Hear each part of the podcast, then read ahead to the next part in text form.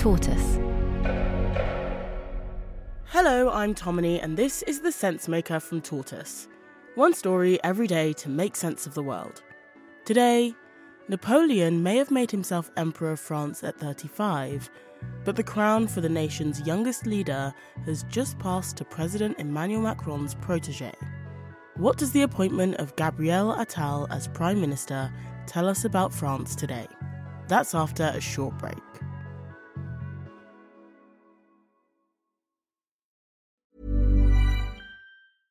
A lot can happen in the next three years. Like a chatbot may be your new best friend. But what won't change? Needing health insurance. United Healthcare TriTerm Medical Plans are available for these changing times. Underwritten by Golden Rule Insurance Company, they offer budget friendly, flexible coverage for people who are in between jobs or missed open enrollment. The plans last nearly three years in some states, with access to a nationwide network of doctors and hospitals. So, for whatever tomorrow brings, United Healthcare TriTerm Medical Plans may be for you. Learn more at uh1.com. It's that time of the year. Your vacation is coming up. You can already hear the beach waves, feel the warm breeze, relax, and think about work. You really, really want it all to work out while you're away. Monday.com gives you and the team that peace of mind. When all work is on one platform and everyone's in sync, things just flow wherever you are.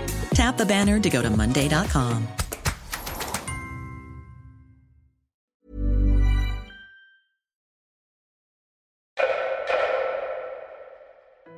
He's young, he's dynamic, he's only 34 years old.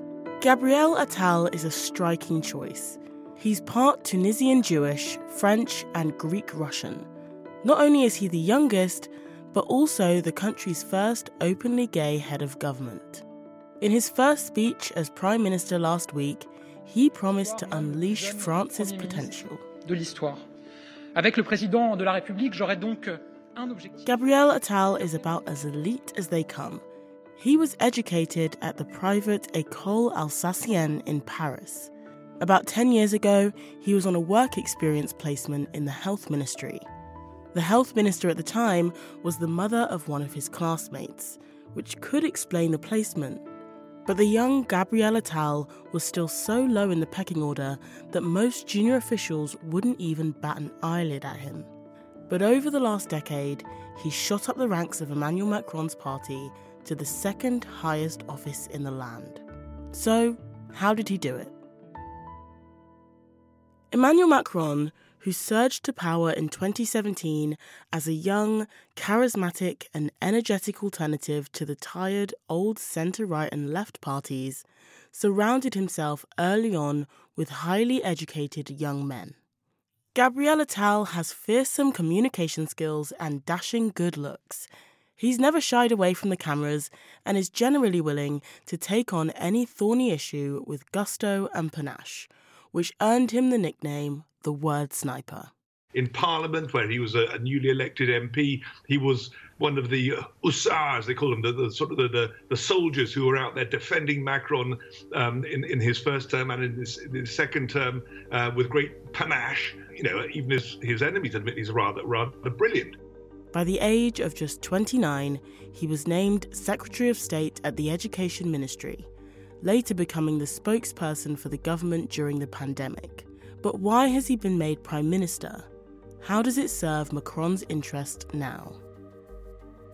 Gabriel Attal helps Macron on several fronts. His spectacular rise is partly thanks to Macron's own ambitions for his legacy. The president, who is limited to two terms in office, probably sees him as a standard bearer for his brand of disruptive centrist politics. A young man to carry on his mantle, sweeping away the inefficiencies of the creaking French state. Macron's hoping to give new momentum to the last three years of his presidency that have been rocked by a series of controversial moves over pensions and immigration. Emmanuel Macron is also trying to wrestle votes from Marine Le Pen's far right anti immigration party, Rassemblement National. Macron's Renaissance Party is currently trailing it by about 10 points in the polls, and the EU elections in June are fast approaching. We'll have more after the break.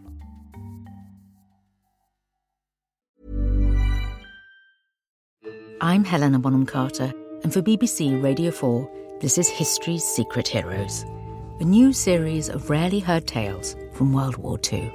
They had no idea that she was Britain's top female codebreaker. We'll hear of daring risk takers. What she was offering to do was to ski in over the high Carpathian Mountains. Of course, it was dangerous, but uh, danger was his friend. Subscribe to History's Secret Heroes wherever you get your podcasts.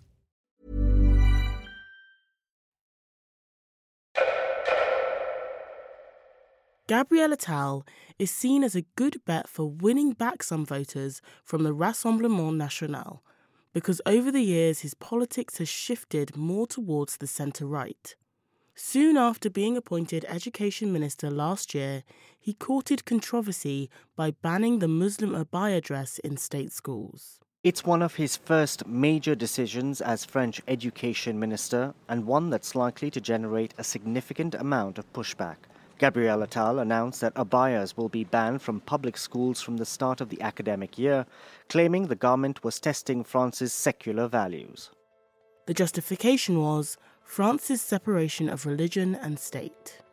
In the face of occasional blows, attacks, and attempts at destabilization, we must and will stand united. Standing together means being clear. The abaya has no place in our schools. While this managed to alienate swaths of Muslim voters, the move played well with right leaning voters. There could be some awkwardness in cabinet meetings, though. Another one of Emmanuel Macron's proteges is the 38 year old Stéphane Séjourné, who used to be Gabriel Attal's civil partner. The pair quietly separated. Now Macron has made Stéphane Séjourné foreign secretary reporting to the new Prime Minister. Thank you for listening to The Sensemaker from Tortoise. This episode was written by Will Brown and mixed by Emmy Harper.